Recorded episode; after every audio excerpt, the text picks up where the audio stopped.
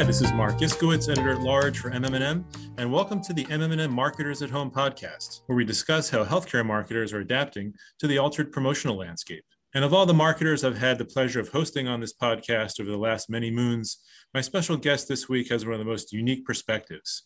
My guest this week is Veronica Chase, VP of Marketing at Eli Lilly. Veronica, or Roni as she's known among her colleagues, joined the marketing department at Lilly back in 2001, so she's had a broad perspective indeed. Hi, Roni, and welcome to Marketers at Home. Hey, Marc. Thanks for having me. Absolutely. We're thrilled to host you. Roni has launched some iconic brands, all of them mass market ones for the most part, you know, during the industry's small molecule heyday. And we're going to speak about how the pandemic has affected the marketer's mission, if you will, in several areas, from new product planning and differentiation to customer engagement, data privacy, and more. Uh, but first, just a few housekeeping items, as we usually do on this podcast. Just a few of the most near-term activities for MMM. Just a few days, MMM's June Agency 100 issue is set to go live online. The digital content package will include the top 100 revenue table, agency family tree, a glimpse at this year's up-and-coming firms, and of course, the journalistic profiles themselves, all written by MMM staff with objectivity, rigor, and an eye toward differentiating these firms amongst the sea of otherwise homogeneous marketing companies. I'll be speaking with my fellow editors, Steve Madden and Larry Dobrow, about that on next week's podcast. But in the meantime, be sure to register at our website for free so you can be ready for when the content drops on June 15th. And as always, you can find out more about our events and content at the all new mmm-online.com. Okay, back to the interview with Roni. Just some of the backstory here. Several months ago, I got a reach out on behalf of Eli Lilly's, Lilly's oncology division with a pitch for an interview to learn more about how the pandemic has impacted R&D leadership efforts. And of course, I jumped at the chance.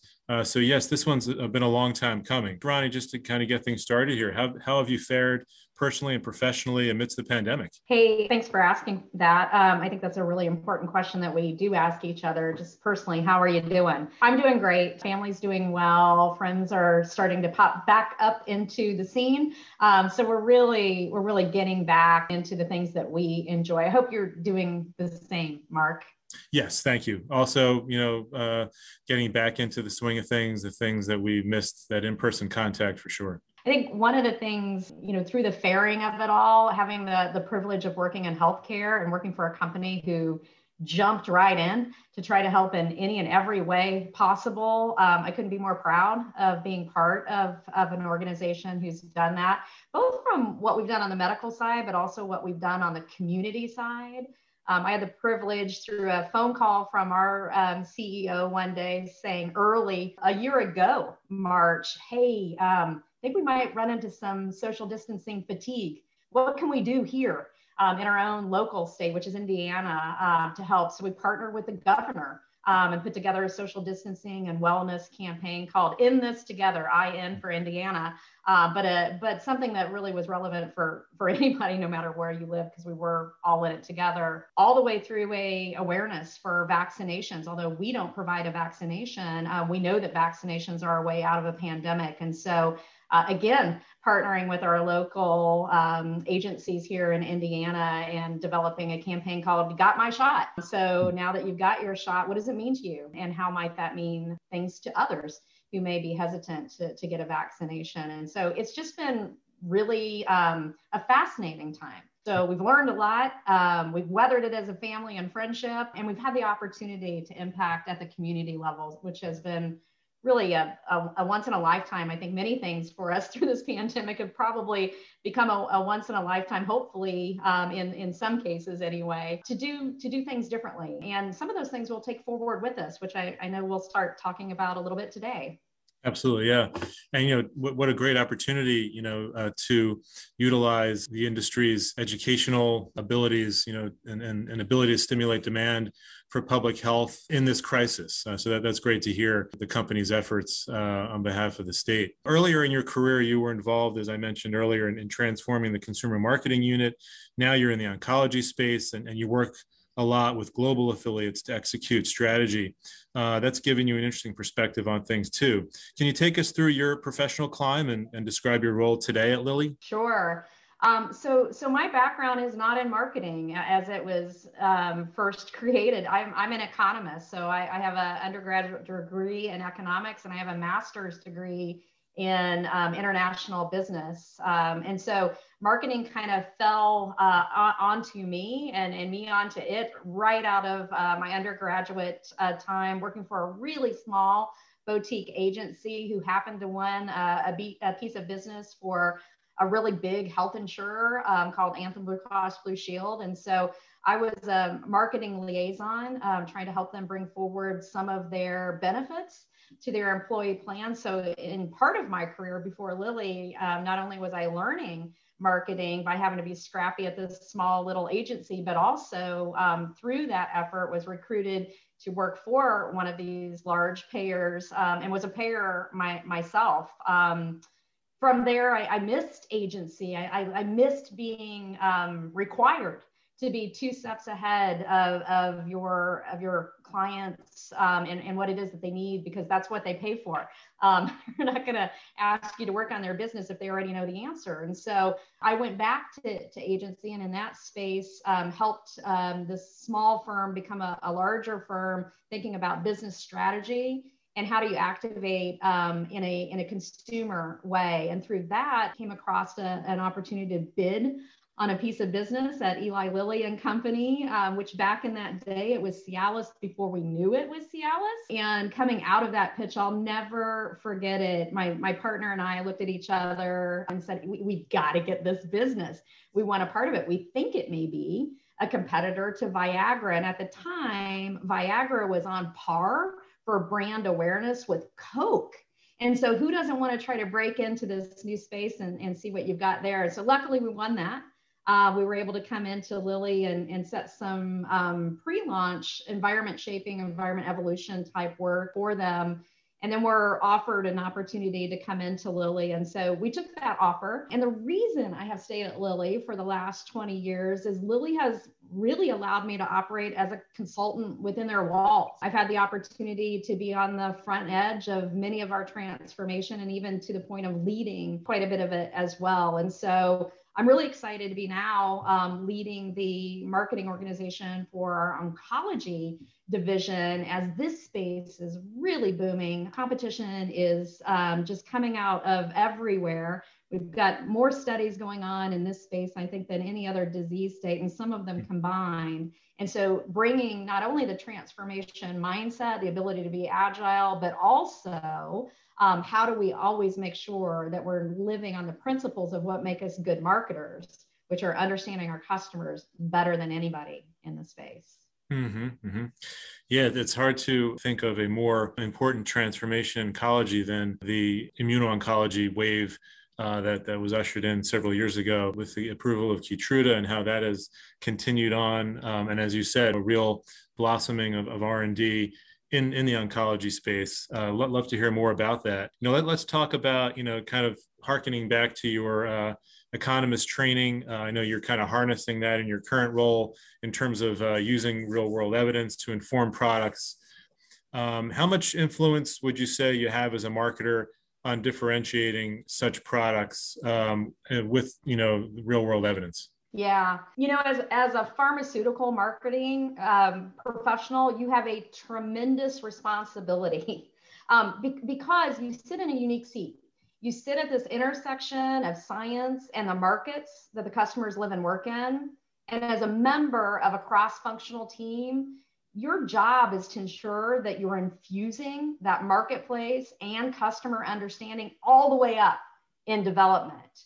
Um, and so that is a really important role that we play, uncovering and, and bringing forward some of those unmet needs are truly what then allow the cross-functional team, including our development partners and early phase uh, research, to improve lives, which is which is our mission. That's that's kind of why you you got us at hello as marketers when we walk into the pharmaceutical industry. You want to you want to do things better for customers no matter where you are as a marketer but the opportunity to do that in a way that improves lives um, we take that very very very um, powerfully into what it is that we do every day so that not only is the responsibility large but what we're trying to do through that is create the differentiation because without that you're really not bringing forward any any meaningful um, value in, in, what it is that we know people need and want. So tap into those unmet needs and make sure that's coming through all the way through through your development. You know, you you mentioned real world world evidence. Um, I am a big fan of this. I've had the opportunity to work with some really talented people throughout my career who understand um, this space really, really well and have made a difference in, in driving the value for our customers. I think it's a strategic lever. Um, I don't know that it's used widely in the industry, um, maybe as, as it could be. But you know, if you think about what it really does, RWE, real world evidence or data, can help us identify right populations for trial enrollment. It can illuminate current and future unmet needs to really drive clinical trial endpoints. We talk about things like patient reported outcomes as an example. And those data points can be differentiated in themselves at the regulatory conversation level, let alone when you get to the potential of those claims in a label that allow you to promote to them as well. I would also say if um, really done well and, and spend a lot of time to understand what's going on in the ecosystem, it can also create speed by which your trial enrollment can happen by knowing where the countries are with the with the greatest prevalence and then also under uncovering in those moments what might be some barriers in the ecosystem whether it be um, you know a, a, diagnostic that may be new to the space or um, you know the way in which patients flow through a healthcare system knowing that can give opportunity ahead of a launch in a disease state way to help the entire ecosystem at the local level really um, get an opportunity to better advance patient care. So i'm just a big fan of, of all of the, the potential that can come when you do real world evidence and think about it as a strategy, part of your core brand strategy, and not just a maybe a way to get some data that helps you with um, a regulatory submission. Sure, sure. And I think it's also a nice example of how um, we at MMM like to think of marketing, healthcare marketing writ large. It's not just you know take the product and leverage its differentiation points, whether that's safety and efficacy, but it's um, influencing uh, the label that you're handed, you know, before approval, frankly, you know, as you said, you know, inf- influencing the trial endpoints, using patient reported outcomes data um, to better differentiate the product once it does arrive on, on the market. Um, because at that point, it's, it's kind of either too late, you know, to, to do that kind of work where you got to start a new trial. And, you know, the, the, the market today doesn't have a lot of uh, tolerance for Me Too products, you know, right? Uh, with some exceptions. But, um, you know, as part of your new job in, in new product planning, speaking more about that, uh, you're constantly observing and acting on customer needs, wants, and behaviors, of course, um, and then and then using that know-how to to better uh, differentiate, you know, the next product before it, it, arrives. How has the global pandemic affected that mission, and how has it perhaps impacted Lilly's work around the world? Yeah, you know what? Um, I think like most, we've certainly had to find ways of doing things differently. Um, what I would say though is that um, we never lost sight of what was going to be important for us to understand, and we did find those way through it in, in many ways, I think because you have to um, utilize maybe different mechanisms to gain the customer insight, different channels in which to do that. You know, the the um, the, the days of loving to be face to face through an ad board or even behind the, you know the the screen in a market research moment we certainly didn't get to do those um, so we had to find other ways and i think it heightens senses actually when you have to um, rewire a traditional way by which you're trying to get information, everything becomes a little bit more heightened.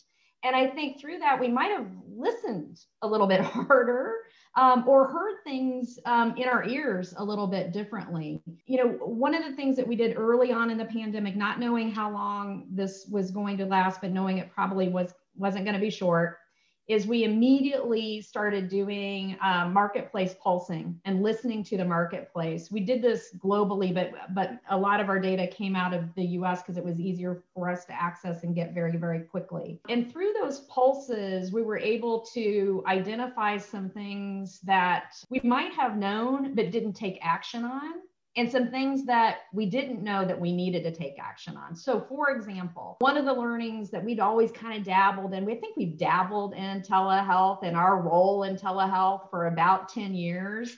That became a, a, a like a, a real clear, can't wait anymore, figure it out, and we need we need to be part of this. Hmm. There are other things that we looked at and said, you know, what is our role and do we have a role? Are we the right people to play a role in helping patients interact with physicians? And so we we may need to understand how telehealth is going to work but are we going to intercede at the moment of patient and and physician? We are not.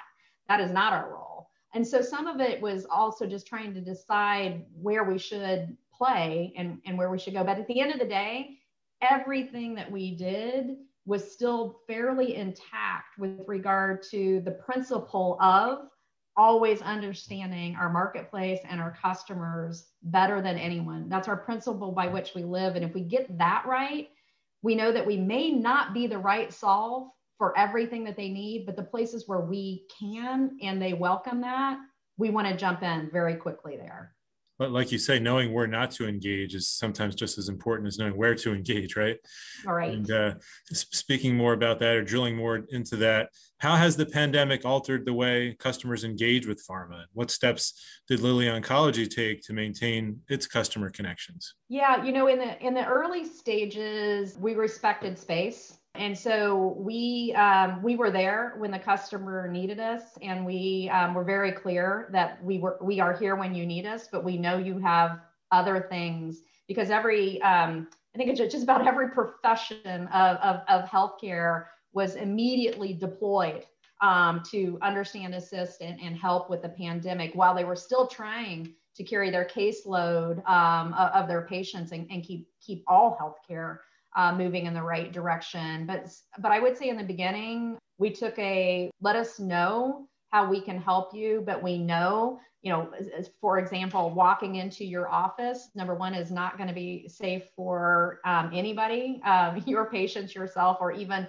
our our employees and we want to put safety first but we also want to make sure that you have everything that you need. And so that ran its course in, the beginning. And then I think everybody was kind of starting to get to a place where they were finding their groove in the balance of managing pandemic and managing um, care.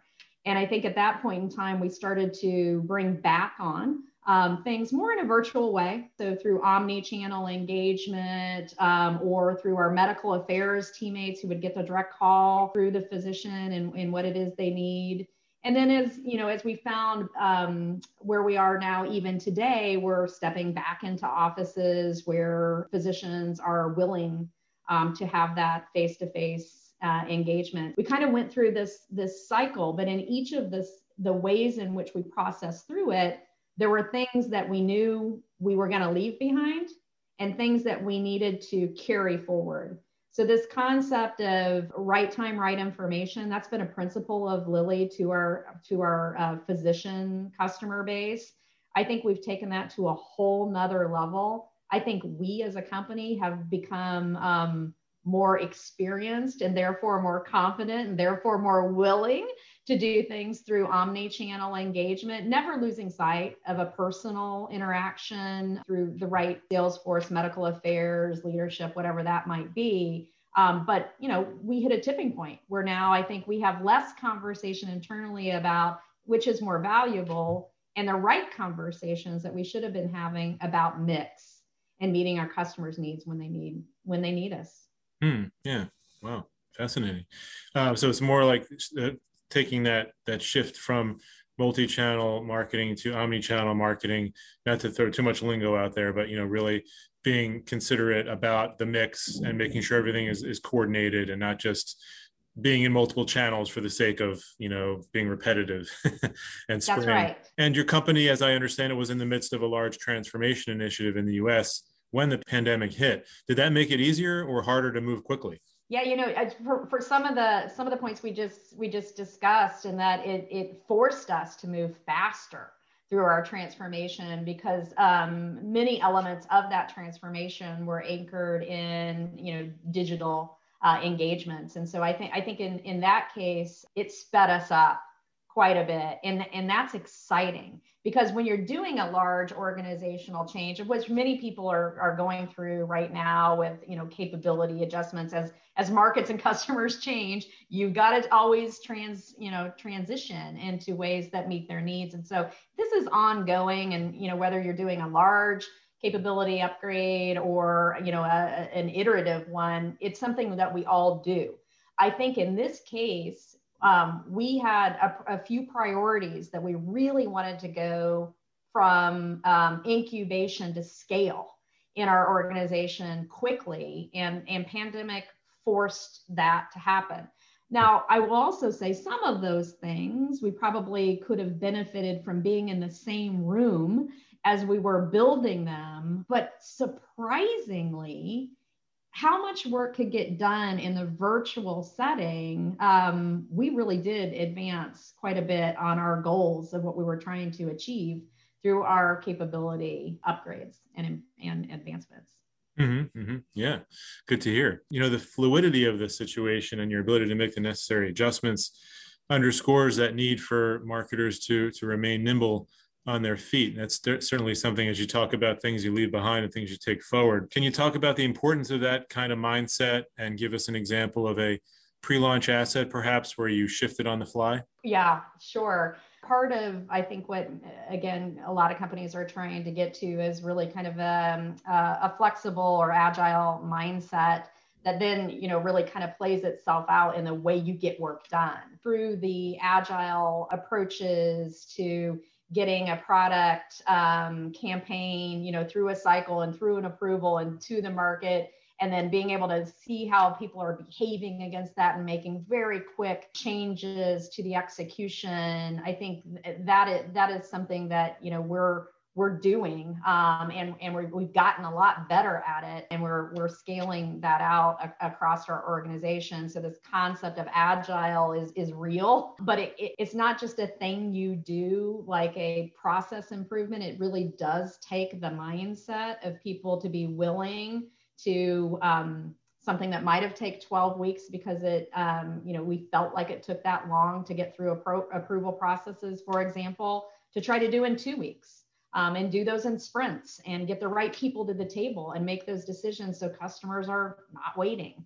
Um, and so we've, we've seen a lot in, in that play. We did actually launch um, a handful of products during, during the pandemic in a full virtual setting across our organization not just not just in oncology and i think you know with that some of the things that we've learned there is um, it is possible to ready a commercial and, and sales organization virtually. Um, some of that, though, where you might have done those in large settings with a lot of breakout, you know, of these groups, and you had to, you know, rent these huge, huge places to accommodate um, the, the masses of that that commercial organization um, using technology, which we had never used in this way before, took a lot of dry runs, a little bit of patience, and a lot of grace, but but we did it, um, and and it and it can be done. Some of that we will take forward with us. You can't replace the moment where everybody's together pre-launch and the energy in that room, but from a training perspective and getting everybody deep in what is going to matter on how they think and talk and exchange on this clinical information and the benefit for, for the patient, a lot of that learning and a lot of the training that needs to be underneath of that probably can't be done in two to three day launch meeting anyway.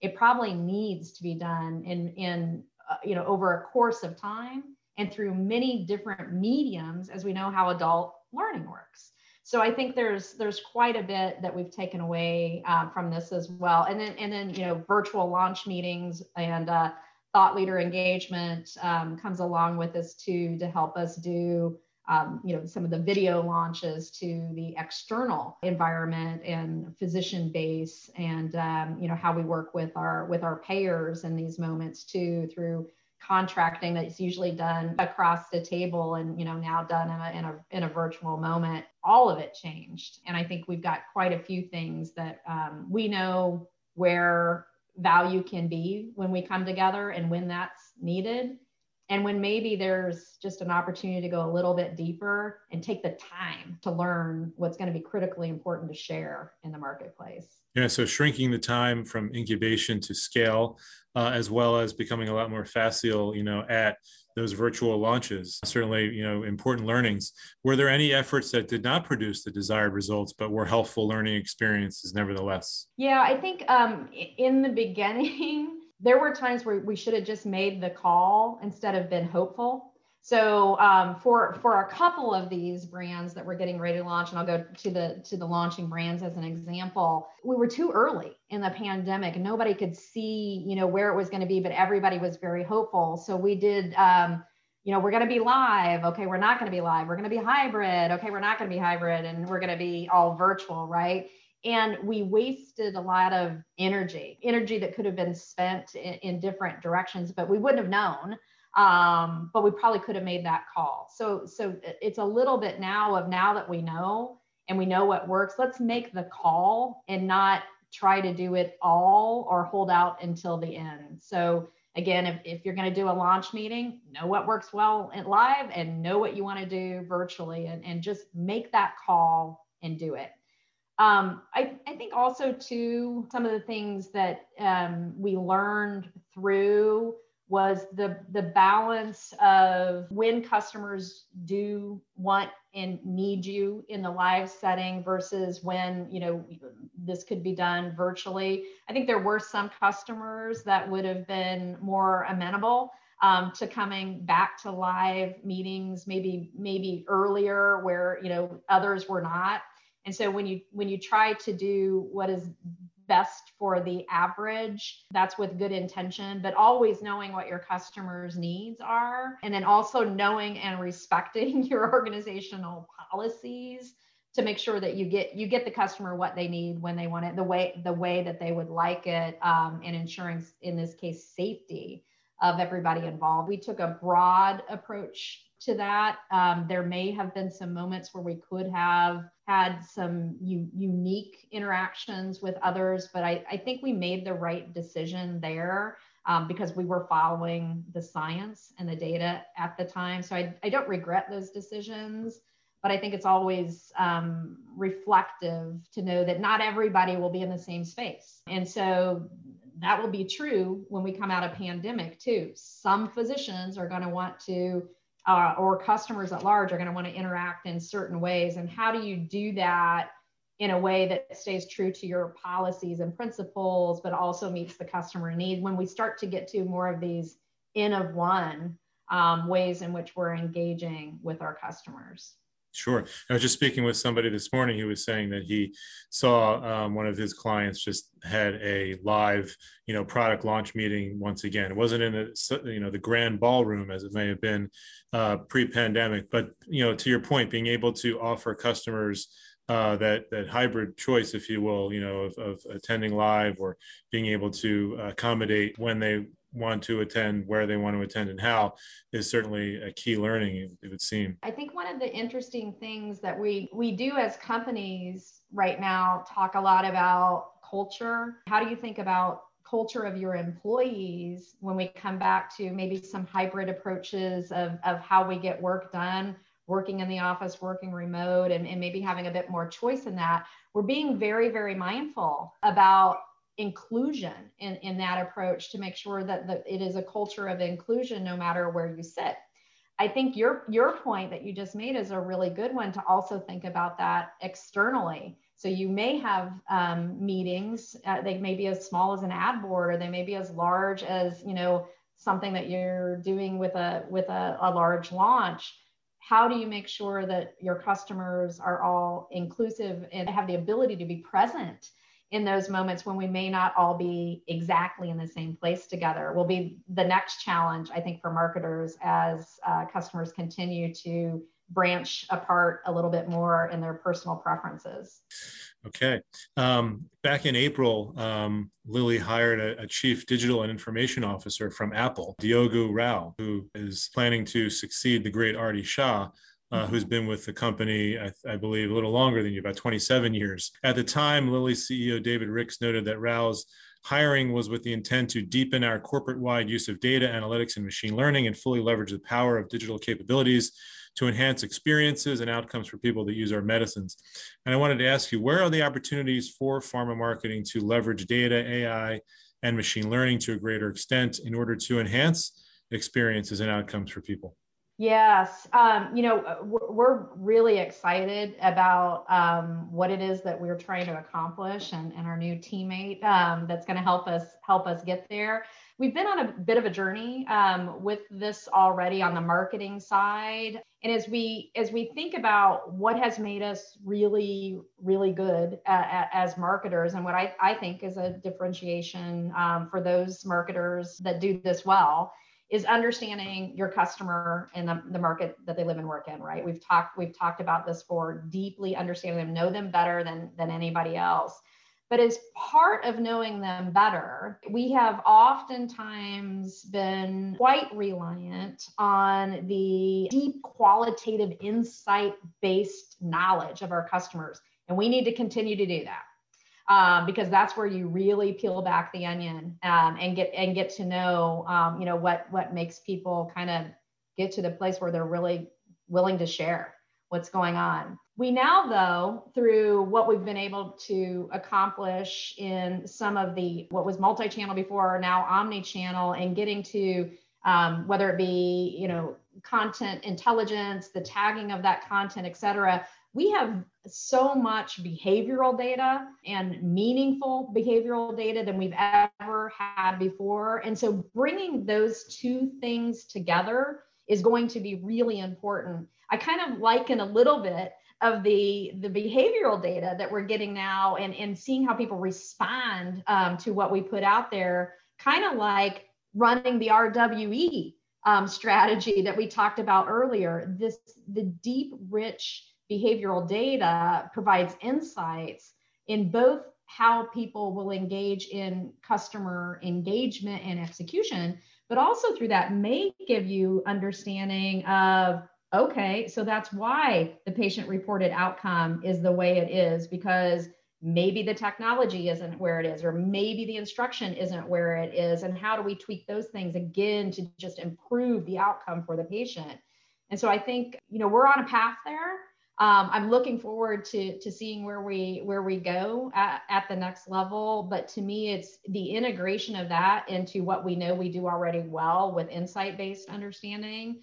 The behavioral based understanding will will cause much more rich conversation throughout the strategy stream. I believe the key there will be don't drown in it do the same thing that you've been doing as great marketers before understand what matters get to the essence and understand what is going to cause the greatest impact for the greatest good and go there.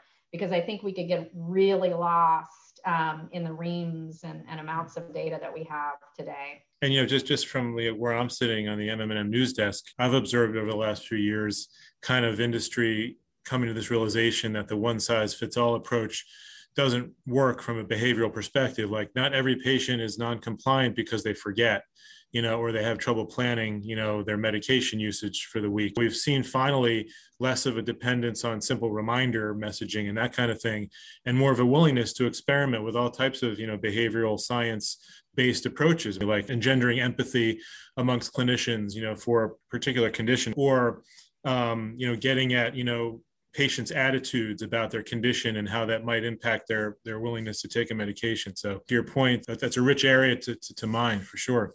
Uh, and speaking of mining consumer insights, I just wanted to get, we have a couple more minutes. Just want to ask you a couple more things here and I'll let you go. Restrictions are coming to how advertisers can track consumers online. You know, we've heard the much ballyhoo death of the cookie. Uh, I'm not sure how much that applies in our neck of the woods in healthcare advertising. From what I hear, advertisers are not so reliant on the cookie, so um, it hasn't been as ballyhooed in this sector as others. But do the, do you think these changes will have a big impact on the on the marketer's mission?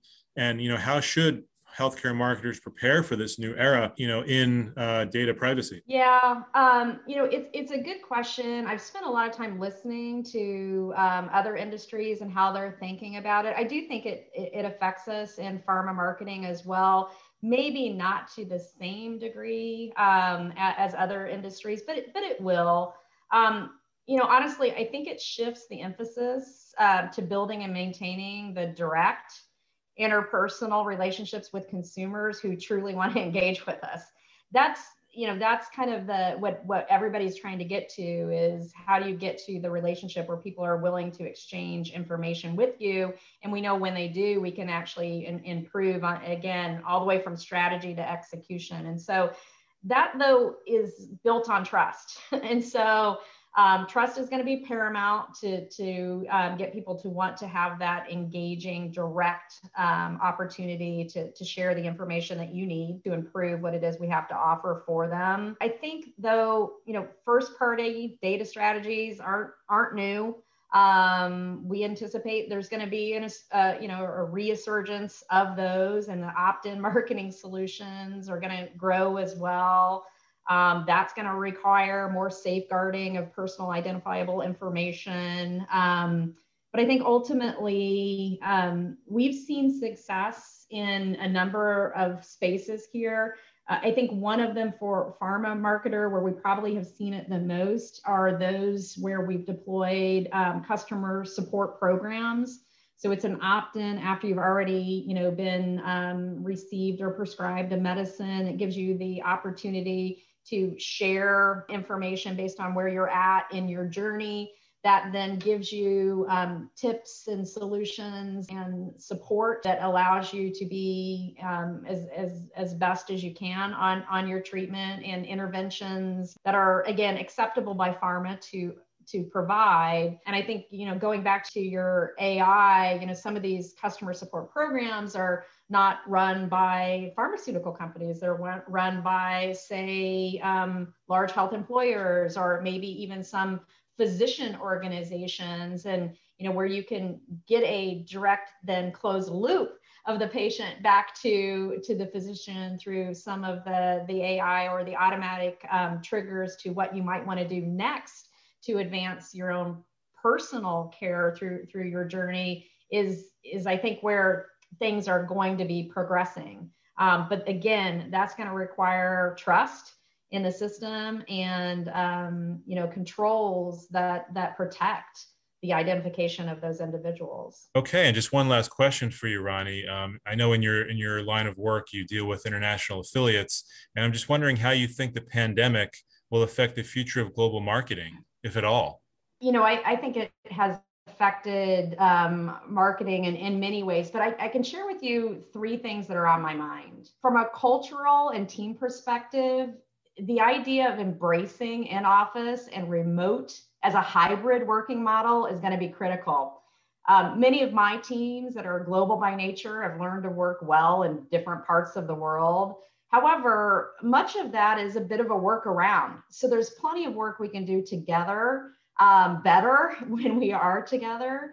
And we've flown in or we've found you know key moments in the calendar to do that. I think things will change because over the last 16 months now we found how to do those well. There will still be times when we need to come together. There'll probably be lesser.